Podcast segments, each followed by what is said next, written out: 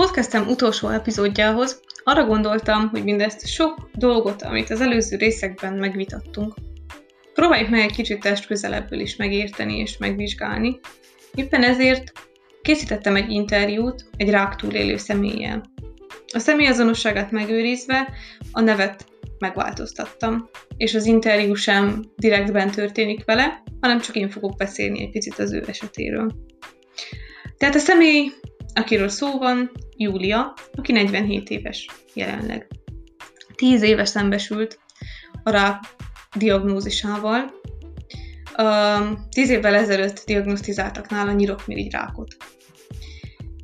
Ekkor egy 10 éves gyereke volt, ugye a gyerek ma már 20 éves, de akkor még egy pici gyerek volt, aki nem sokat értett abból, hogy az édesanyja miért hiányzik otthonról. A kezelése komplex volt, egyszerre kapott gyógyszereket, sugárkezelést, kemoterápiát, és műtétje is volt, hiszen az egyik nyirokcsomó daganatot kiműtötték. Bár tíz éve szembesült ezzel, mai napig érzi a hatását a betegségnek, holott már négy éve gyógyultnak van nyilvánítva. Tehát négy éve nincsen tünete, és nincsen konkrét fizikai problémája. Azonban mai napig hatással maradt a rákos megbetegedés az életére. Tíz évébe telt, amíg elfogadta azt, hogy ő gyógyult. Lényegében nem tíz évébe, hiszen tíz éve szembesült vele, azonban tíz évbe telt, ameddig először feldolgozta azt a mai napig, hogy ő egy ilyen betegséggel szembe kellett nézzen, hogy elhitte azt, hogy ő sem a fennvalóknak, sem az univerzumnak, sem senkinek nem vétett, és nem büntetésből kapta ezt a betegséget. És ugye négy éve el kellett, négy év telt el azóta, és most kezdi elfogadni azt, hogy ő már gyógyult. És most kezdi elfogadni azt, hogy már nem rákos betegként kell magára tekintenie. És most már nem gondolja azt, hogy csak a véletlen műve az, hogy amikor kontrollba megy, akkor ismét azt mondják, hogy ön meggyógyult Júlia, hanem tényleg elhiszi azt, hogy ez megtörtént. Sosem kapott professzionális segítséget, gondolok itt pszichológus vagy pszichiáter segítségére a gyógyulás után, sem a gyógyulás közben. Csupán a családjára és a barátaira támaszkodott. Azt is elmesélte az interjú során, hogy az egyik legdurvább hatás, ami még mai napig megvan benne, az az, amikor egy olyan hírt kap, hogy egy, egy személy, akivel ő annó a kórházban egy kórteremben feküdt, az elhunyt a rákos megbetegedés miatt. Ez az a pont, amikor mindig az a bizonyossága is, hogy ő már meggyógyult, újra kételyek alá helyeződik, és újra megkérdőjelezi azt, hogy ő valóban meggyógyult-e, mi van, hogyha neki is visszajön, elindul egy pánikreakció.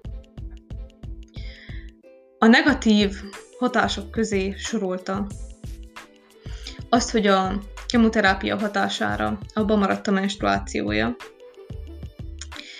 Ez a folyamat miatt ugye nagyon sok minden megváltozott a szervezetében, hiszen tudjuk, hogy a menstruációs ciklus a szervezetünk rengeteg aspektusára kihat.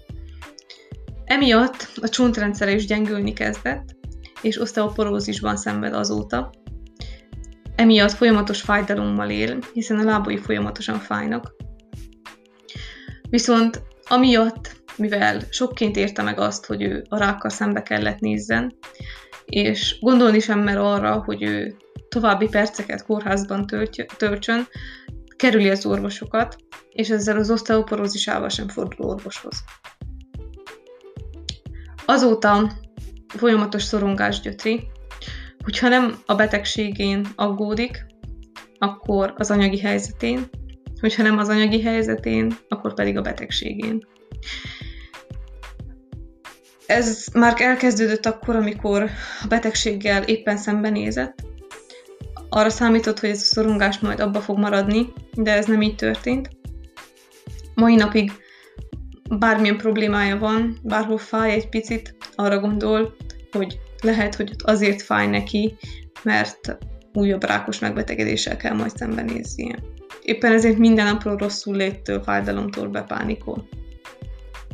Elvesztette ugye az akkori munkahelyét a sok kórházban ülés miatt, és azóta nem sikerült újat találnia.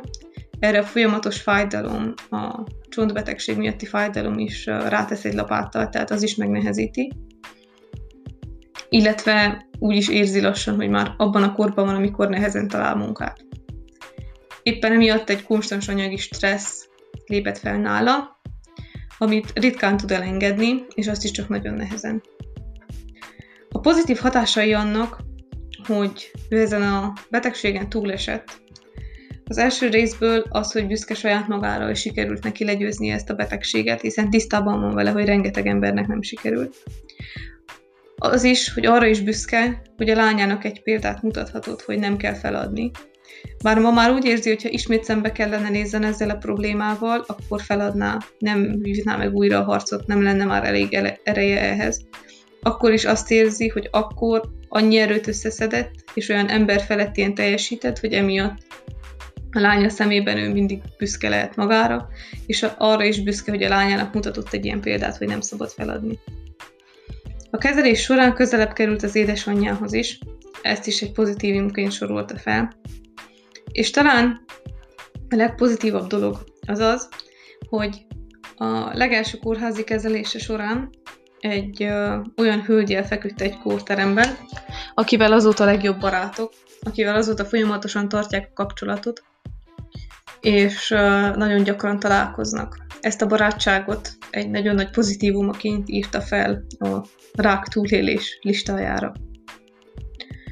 Juliának a példája is azt, mutatja, azt mutatja, hogy bár nehézségekkel jár, van kiút, Természetesen, mint mindennek, ennek az érmének is két oldala van. Tehát kigyógyulni a rákból egy segítség is, és egy nehézség is egyszerre. Azonban van lehetőség, és még Juliának is van még mindig lehetősége, hogyha további segítséget szeretne kérni, hogy a most fennálló problémáit leküzdje. Tehát nem szabad elfelejteni, megoldás mindig van, mindig lesz, csak nem szabad félni segítséget kérni.